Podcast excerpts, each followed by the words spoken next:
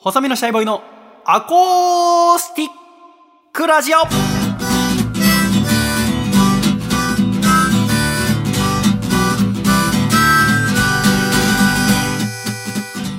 シャイ皆様ご無沙汰しております。細身のシャイボーイ佐藤孝義です。細身のシャイボーイのアコースティックラジオこの番組はフレンドパークではエアホッケーが得意なはず。細身のシャイボーイフレンドパークでは、フラッシュザウルスが得意なはず。笠倉の、二人でお届けする関口博士ラジオです。よろしくお願いしますお。願いいたします。東京フレンドパーク。楽しい番組でしたよね、あれは。今、特番でね、たまにやるぐらい。月曜日でした？月曜夜でしたよね。でしたよね、多分確かはい。ね。あれ、見るの楽しみでしたね。でも若い子知らないんだよ。もう知らないですよね、多分。この間、泊まりがけの仕事を行った時に、若い子、それこそ、一番若い子19歳とかで、は上が22歳ぐらいの子5人、男の子と女の子を、い。はい。私が連れてって、でい夜10代もいるからお酒も飲めないし、はいでもその子たちは初対面同士だったから、うんなんか親睦会しようってなって、うんホテルの中にゲームコーナーみたいのはいはい。があったのだからそこでなんかみんなでゲームしよっかみたいな、うん。対決しようみたいな卓球とかもあったはでそしたらそこにエアホッケーがあっい。うん。てでエアホッケーやることになってこうトーナメント戦みたいな。はい。で私対男の子、うん。若い子の時にこう相手が打ってきた球パックを、パックはい。この手に持つやつで上からダンって押さえつけて止めて、ではい。前に持ってズバンってやったの、はいはいはい。そしたら「シャイさんそれダメでしょそんなことしちゃ」でもこっちははい本邪魔か世代だから、はい本邪魔かで見てるからめぐみさんやってたから、やってましたね。めぐみさんやってたじゃんって言ったら、めぐみさんって何ですか？いや、フレンドパークって。はいなんか知ってますけど見たことないです。ああ。知らないんだ。あんな楽しいのに。フレンドパークもめぐみさんも知らない。あ、めぐみさんは知ってるんだって。あのさすがに白帯とか。広帯でね。フラッシュザウルスって何です？フラッシュザウルスは、恐竜のあの、でっかい形したあのセットがあって、で、恐竜のなんか、口からメモリが、ブワって伸びてるんですよね。なんか自転車の空気入れみたいな。はい。空気入れで、その、速度を調整できるんですけど、だからフラッシュって、そのあった、フラッシュ、あ光がプププププって上からこう降ありてきて、恐竜の首元から背びれ辿って、でおっぽに来て時にちょうど着地ところで、をするっていう、ジペャンプするゲるやつと。はいあっ。た。こう、空気入れする。口で説明するの難しい、ね。難しいですね。うん見てほしいな。フラッシュザウルスで多分出てくるかもしれないですけど。出てこないだろう。あそこだけ切り抜く人いる フラッシュザウルスの切り抜き。あれ、あれ結構見応えあるじゃないですか。あれ面白い。あれ、速さ、さ、はい自分が飛ぶなら何がいい？超低速嫌がる人もいるでしょ？一番さ。ポンポン押す人頑張っ、一番はい。頑張ったら超低速じゃん。はい、そうですよね。疲れちゃうからなかなかあそこ行けないけど、はい。私あれ見ながら確かに低速ぐらいの方がやりやすいかもなって思ってたもん。あれ、やっぱリズム感が狂いそうかなと思うんですね。超まで行くと。確かにやるならずっと同じがいいよね。はい。超低速にすんならずっと3、4回ね、はい。もう超その固定で行きたいですね。確かに、あれ確か1回ぐらいやってみたかったな。あの高速はちょっと無理ですね。あああれ楽しそう。一回あのーダーツバーに行った時に、はい。あのーダーツやるってなって、はい私が無意識にパージェロ、やりパージェロって言いながらやったら、女の子がそれ何ですか？悲しい。悲しい。パージェロ、パージェそれじゃたわしですよとかいうツッコミはないんですロ。か？ないない。すごい冷たかったよ。へー何ですか？世代。パジェロがさ、リコール、三菱で何かあった後はさ、はいす他の車になってすごく言いづらそうな時あったよね。あー、なんでしたっけ？ランドクルルーザー、ランドクルーザーみたいな。ちょっと車種まで覚えてないけど。大人の事情がすごい要。はパジェロ、パジェロの温度で慣れちゃってるからさ。そうですよね。パジェロ、パジ秀ェロ逸で。すよね。あの、ね、車種を言うっていう、その、確かに。あんまじ一ゃなないですいい、あの、景品を言うってことだもんね。か斬新ですよ。パジェロ。一生言おうと思って、ダーツやるときは。あれは言いたくなりますよね。ね染みついてますもんね、やっぱ。ダーツまあとかって家族でやったことある？家族ではないかもしれない。ないかも。友達同士とかで。うんあのダーツバーって。あの、バーとかは僕あんまお酒飲まないんで行かああないんですけど、スポッチャにダーツのコーナーがあって、スポッチャっていうのは、なんか、卓球とか、うん。あの、ね、ゲームとかダーツとかテレビゲームとかねボーリングとか、いろんなことできるエンタメ施設で。スポッチャ、どこにあんの？スポッチャでも大阪時代とかによく行ってたんで梅田とかにうん。あるんですよ。へよくえ。。もうそこで、ラウンドワンとかで一緒になってて、うん、うん、うん。もうそこでよく遊んでましたね、学生の頃は。スポッチャ行きたいなあれほど楽しい場所はないですよね。エンタメのすべてが。詰まってると思います高校生の時行ったもんな、は楽しかったなロデオみたいな、ロデオ、ねはい。楽しいですね。で、カラオケなんかもあるんですよね、あー店舗によっては。あるバスケットコートとかもうね全部できるやんと思ってましたもん。確かに高校生ながらこう、大学生になったら絶対彼女とここ来るんだ って思ったもんなはい。思思いましたよ。それはありましたね。33歳になっちゃってなっちゃったいや、別にスポッチャ行っても大丈夫ですよ。高吉俺スポッチャー彼女と行かないまま33歳になっちゃってまた過去の自分と喋ってる。おーいあの夜の公園公園で。あいつだ。あいつ鉄棒が来に足引っ掛けてまたあいブラーンってしてた。またあいつ来た。変な人いるって避けていこうって。ちょっと、高吉おい、名前知ってる誰？僕だよ。高吉だよ。スポスポッチャ行かないもう33歳になっちゃったよ。ャ 真夏のホラー。うん階段。汗びっしりでみんな。怖え。楽しいですよ。スポッチャ。だなからそれで家族ができたらまたスポッチャそこへ行きますからね。だからもうね。あ。うん。まだ行ってないんだ。まだ行ってないですね。でも行きたい。まあこの夏とかだったら行けるのかな？とか思いますけどね。うんなんか旅行とかよりは、なんかね、いいかもしれないですけどね、そっちの。そうだ、ね。身近な。ところで。そうか。笠倉さんは最近どうお過ごしでしたか？最近は、そうですね。まあ前にあの話、MD の話って言ったじゃないですか。うん。で、まあたびたびね、ウォークマンの話とかしてますけど、うん。あの、初代ウォークマうんン。を僕買いまして。初代ウォークマンって何ですか？カセットテープのってこともうカセットテープで再生するソニーの一番最初に出したウォークマンがあるんですけど、うん。ヴィンテージで今めちゃくちゃ高いんですよ。中古とか、そのジャンク品っていうのが、まあいわゆるそのヤフーオークションとかでうん。マニア向けに販売されてるんですけど、まあ当時の価格で言うと、まあ、そ当時も高かったりまあ当時、まあまあその物価のね、基準とかが違うんで、あれなんですけど、今販売されてるので言うと最低でも2万円。うん。で、最高で10万円ぐらいで落札されてて、で、僕は、いなんか19,800円でなんか出てたので、そもそもなんでカセットウォークマンを買おうと思っ、あそうなんですよ。それが、僕、マーベルが好きって話してるじゃないですか。うん。で、そういうこそのとですか？中で、ガーディアンズ・オブ・ギャラクシーっていう、まあ、いわゆる、その宇宙人と地球人の、まあ、ハーフ、まあ、ミックスみたいうなん主人公がいるんですけど、うんまあ、その人が、まあ、その子供時代に母親からその初代ウォークマンをもらって、うんで、音楽が大好きっていう設定なんですけど、ミックステープ作ってもらってんだよね。そうなんですよ。もうオリジナルのそのプレイリストでこうんう楽しんでるっていう主人公が僕大好きで、うん。で、それを、その人が持ってるのがソニーのウォークマン、初代ウォークあマン。そうでした TPS 赤いやつ。L2 っていう、あの、へあれがもう欲しくて、もうえ。もうなんか好きすぎてフィギュアじゃなくてそっちにちょっとまで行くようになってしまうぐらい好きな主人公なんで、すごいね、それは。で、カセットをもう再生はできませんっていう説明書いてあったんえ、ですよ。再生できないの？そのリールが回らないみたいなのが書いてて、なのでジャンク品ですっていうのでうん19,800円だったんですよ。普通も回るやつはもう5万とかするんですよ。もう当たり前のように。うん。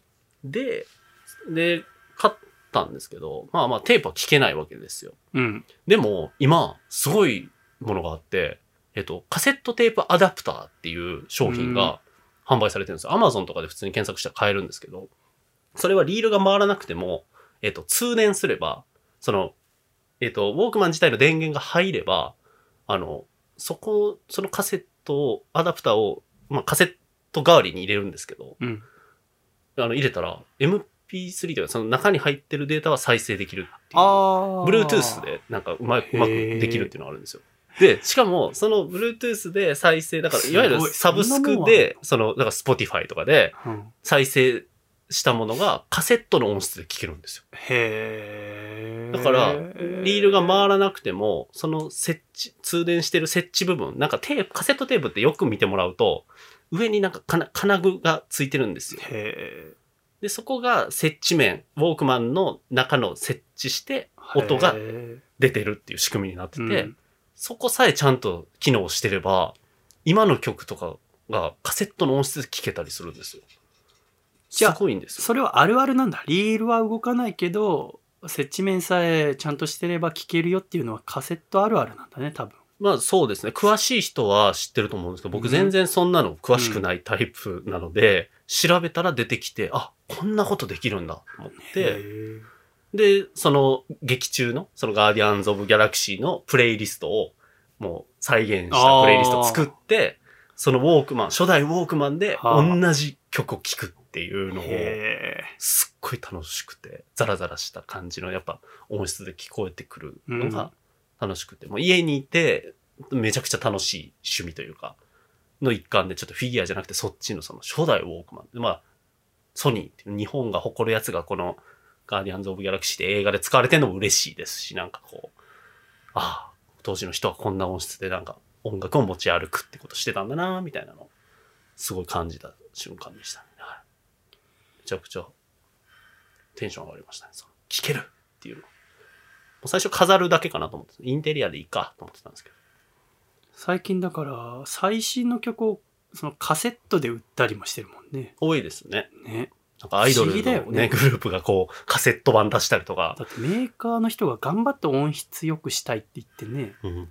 CD だの、ハイレゾだの、そうですね。空間オーディオだのやってる中でさ、わざわざそれをダウングレードさせて聞いはいてテンション上がってるんでしょ。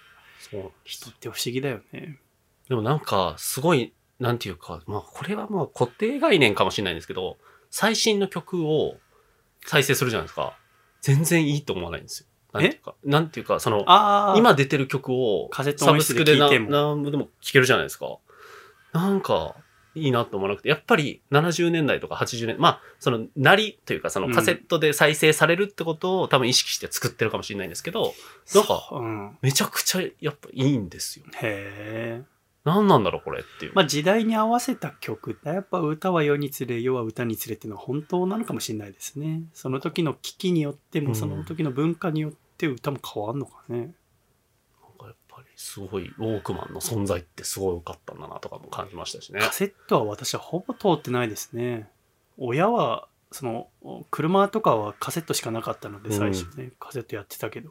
それでもさ家族の賛同を得られるああ、まあでも、まあ趣味としてそうですね。実質で聞いてるだけなんで、その、あ別に、まあなんなら、うちの娘とかすごい新鮮に、な、何これみたあいな。え、音悪いけど、みたいな。いや、これがいいんってされてた時代もあったんだよというか、うんもともとはこっからだったんだよ。これが最高だったわけだもんねってなんかすごい楽しいですね。そういう家で楽しめる趣味というか。だからその当時の音楽で言うとまだカセットすらできてないけど、はいあの今この間榎谷勝正先生から連絡あって、あのエルビスって映画見ろっていう連絡があって はい。あの見たらいいですよって言われたことはあったけど 命命令されたの初めてだったから「はい」って言って次の日レートショーで見に行ったんで、はい。だからすごい面白かったんですけど、はい。でもエルビスってすごく不思議で、うんうん。あのーそれこそだからエルビスとかみんなレコードで聴いてたと思うんですが、でエルビスがいたからこそロックンロールっていうのが定着して、ラジオで広まっていったわけですけど、はい最近いろんな伝記を読むのが好きなんですね。いろんな偉人の話を図書館でよく読むんですけど、そのその人が何したっていうよりかはその人がその何か偉業を成し遂げるまでに行った普通のことうん要は習慣みたいなものを見るのが好きなんですね。はいはい。で私最近読んだのでいいなと思ったのは黒澤明さん？それこそ最近だから英語の勉強で全部ドラマとか映画は字幕とかつけちゃいけないっていう縛りで見てたから、うん。それをずーっとやってたらいいってなって日本日本したもの見たいってあなって。そういう時に黒澤明さんの作品を見るんですね、はい。モノクロの作品を。でだんだん黒澤明さんってどういう人だったんだろうなと思って、うん。伝記とか読んでみたんだけど、まあ、戦前の映画監督でもともとはあの画家を目指してたんだって。だけど、なかなかその画家として大成できずに25歳になった時に、たまたま新聞で、その映画会社の助監督、AD みたいなもんかな、うん今で言う、の募集の、お見てうん、で、その面接を受けてみよう。で、そこに試験が載っていて、うんえー小論文みたいな。で、その小論文の題材が面白いからやってみた？だから映画監督に別になりたいとか思っていなかったんだけど、うんそれを応募してみたら通って、で、二次面接も通って晴れて、その映画の制作会社の助監督として雇われるようになるんだよね、25歳で。うんで、そっから、なんかこう自分の師匠的な、うんあー監督のもとで助監督として働くうちに、その、おい黒沢と、うんお前は映画監督になりたいのかと。映画監督になりたいならば、あの、シナリオをたくさん書けって言われたの。うんうん。シナリオっていうのはその、うん映画の土台みたいなもの、うん。その小説とも違うんだけど、話のその骨格みたいな、うんなものを書けって言われた黒澤明さんは、毎日必ず、うどんなに仕事が辛くてうん。も遅くなってもシナリオを書くようになったんだって。うんうんうん。でもって、全然でもお金はないから、先輩の助監督の、あーもう6畳一間の家に転がり込んで、うんいつも泊めてもらってたんだけど、で、もう夜疲れて先輩はもう寝るっていう段になっても黒沢はずっとシナリオを、その、ペンとか紙を買うお金もないから、その映画の会社に落ちてた台本を破ってその裏紙でうんずっとシナリオを書いてて。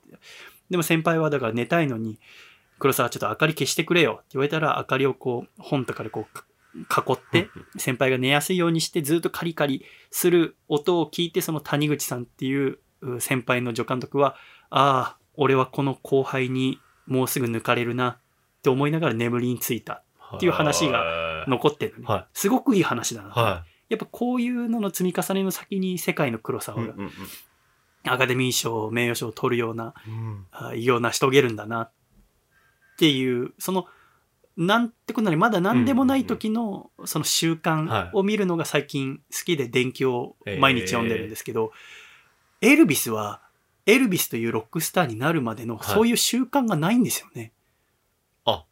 ええ意味がわかんない。だからエルビスって映画も面白いし、はい。エルビスの音楽もかっこいいんだけど、で、エルビスがいたからこそビートルズもいるし、はい。ローリングストーンズもいるはい。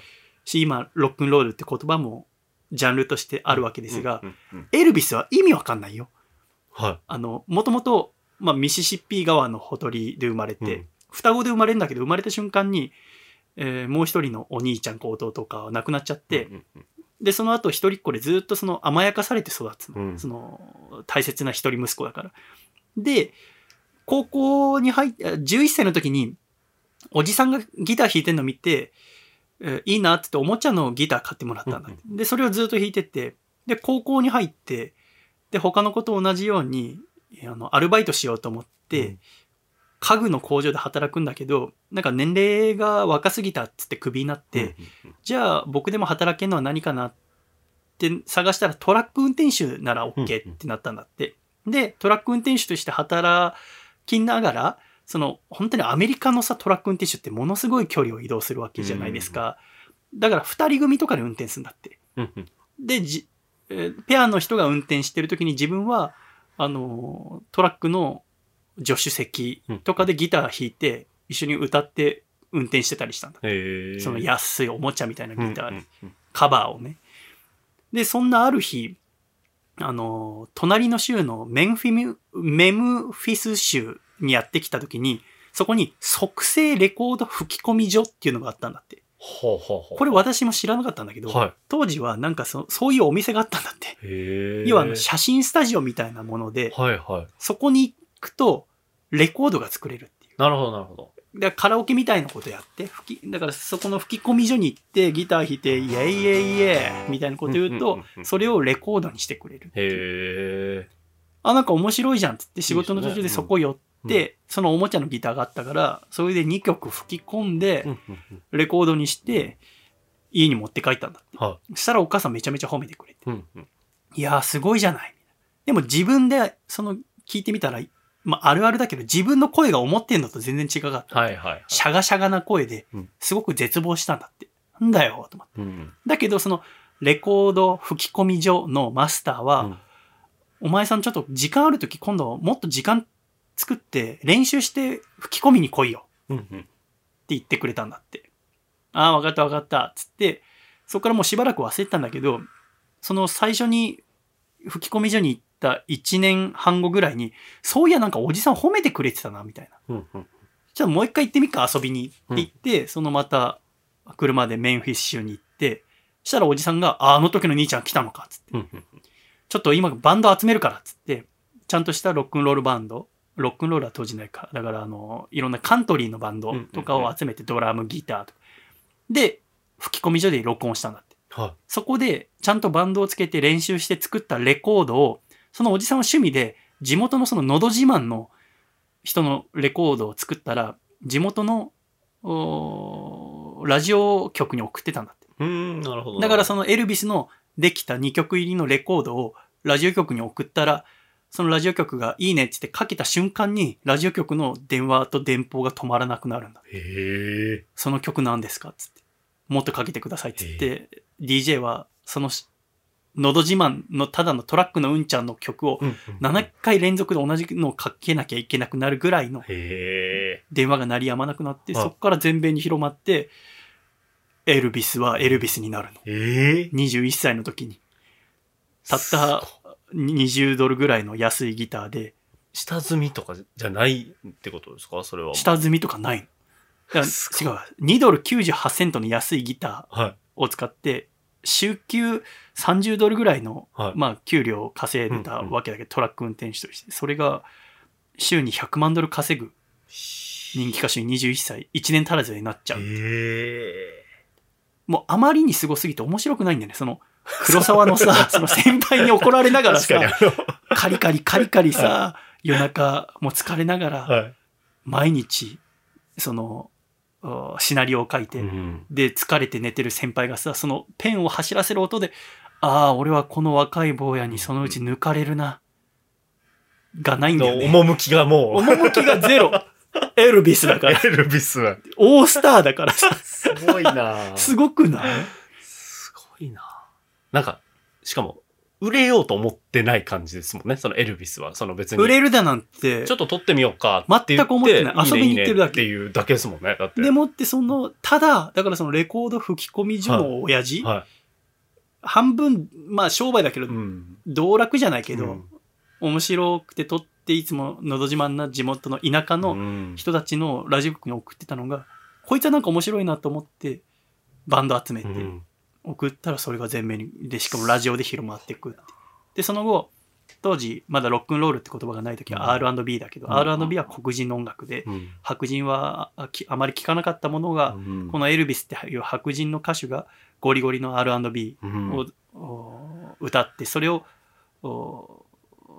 えーラジオパーソナリティがロックンロールって名前にしたんだで、それで放送して世界中に広まって、それを遠く離れたあイギリスで聞いてたのが、ジョン・レノンとか、うんうんあポール・マッカートニーってことで、どんどん下の世代がさ、エルビスかっこいいってなるわけじゃんなかるほど。こんなに影響力のある伝説的な、いまだにこの歴史として、ま、最も成功したソロシンガーと言われるエルビス・プレスリーがう、ん。別に歌手になりたくてなったんじゃないってうんいう。うんうんトラック運転してってたまたま寄ったところで、レコードを吹き込んでやったら売れちゃったっていうのは、まあやっぱスーパースターならではっていうかね。で、その映画ではまあそこはそんな描かれてないんだけど、うんもっとさらにこう、ショースターとしてのエルビスとそのマネージャー的な人とのやりとりがあってめちゃめちゃ面白いんだよね、うん映画もね。それもだから、エルビスはだからその君の手持ちのカセットで聞くのは違うんだろうね。う んそういう意味では。まだレコードだから。はい。それも難しいね。確かにちょうどじゃあ、前すカセット世代、カセット世代でいかなきゃいけない。はい。あ70年代、80年代とかですよね多分。世代で言うと。70年代、80年代か。今、ストレンジャーシングスとかも、うん。あれもソニーのウォークマンが出てくるんですよね最新シーズンでは。シンディ・ローバー流れてるもんね。そうですね。だから、まあ、あの、マドンナとかシンディ・ローパーとかいろんな曲流れますけど、あそこら辺の曲も聞くとめちゃくちゃいいですね。へえ。うわあ、いいって、やっぱカセットで聞くんだって、なんか実感しました。カセットで聞くんだカセット以外ないから。いや、そうそうですよね。確かにカセット、でもさ、カセットをさ、題材にする映画とか結構あるじゃない。ありますねそれこそまあドラマにしても、はい。見てて絵になる。はい。MD ってないね。そうですね。言われれば。CD はあるでしょ？CD, ケースでもね。MD もいいじゃん。あんなに良かったじゃん。日本、なんか中途半端なのかな？あんまでかくねえし、ちっちゃくもねえし。確かに、ちょっとどっちにも似てるし、みたいなのもあるんですよね。カセットにも CD にもなん、なん、なんていうんですかね。あのでもその話聞いて。てて思い出したけど、要はその MD はいっ。てまあ大体長くても70分 MD とかさ、90分あったっけな？ないと思うんだけどえっといろんな MD はい。そのラジオだのもそうだしいろんなしアーティストの曲を MD にもしてたし,、し僕その当時神奈川からあ東京まで毎日高校通ってたから、うんあの毎日50枚 MD 持ってってたんだよねあのめちゃめちゃでかいバインダーにへ MD 入れて、パンパンにして、今考えたら、バカみたい。全部スマホ1個だもん入れね。替えたいからってことですか？そう、入れ替え。だからその時の気す分で。なんならあのね。あの、家から、はひ最寄りの東戸塚までうん歩いて20分ぐらいかかるから、その、その間聞く曲。で、駅着いてから電車乗ってる40分の間に聞くのに MD 変えるでしょ。はあまあ大抵電車の中からラジオ聞いてたんだけど。はで、品川駅で横須賀線からあー山手線に乗り換える、はい。その5分の間に聞く MD とかも、ね、電車ですごる。で、田町駅着いたら、田町駅から高校のクラスまでの約10分の間に聞く MD とか、だからさ行きの間にも4枚ぐらい変える。すごい。で、休み時間とかさ、途中自習の時間とかさ、で、帰りもまたでしょ。はい。で、だってやっぱ50枚ないと、うわその50枚ですら、あれ持ってくの忘れたってなったもんね。家にはだから何百枚何千枚ってあって、ー楽しいでしょうね。でもその楽しかった50枚のラインナップ入れ替えたりとバッか。チリ決まった時、最高なんだよ。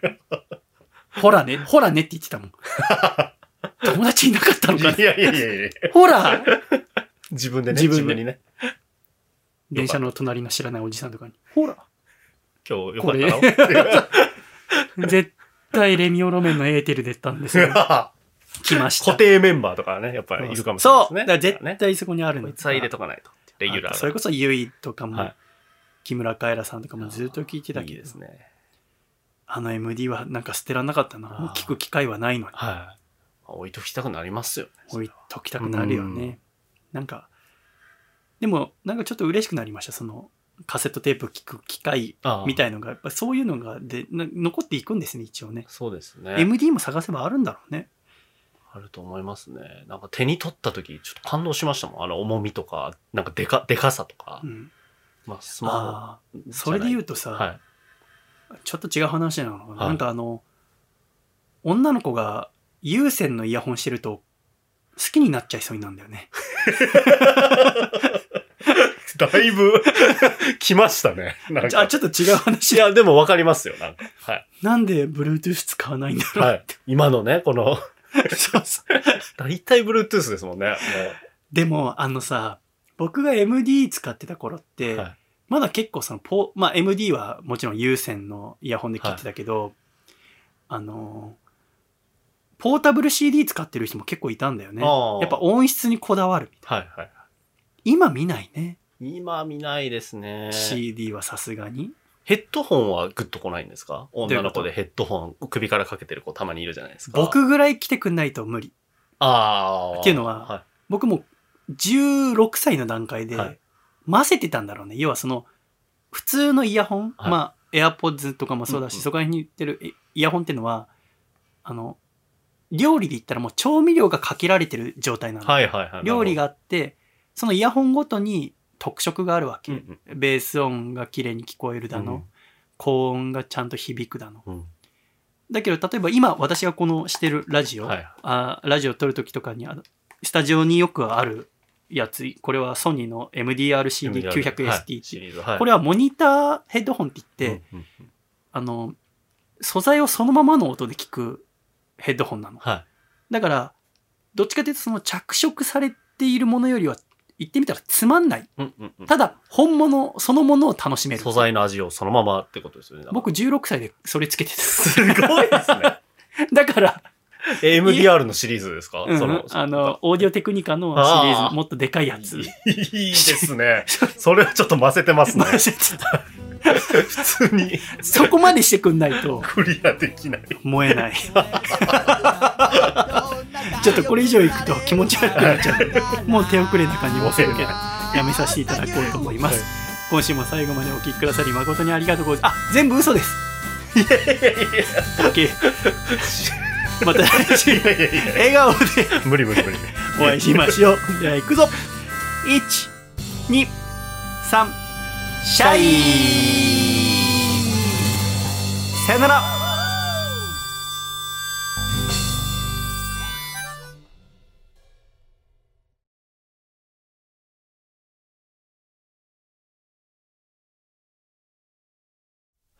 写真の一枚も残さなかったよ。写真の一枚も残さなかったよ。夕暮れ。近いな夕暮れの匂い、うん。夕焼け。覗いた夕焼けが赤い、うん、写真の一枚も残さなかったよ。写真の一枚も残らなかったよ。夕暮れ。近いな夕暮れの匂い、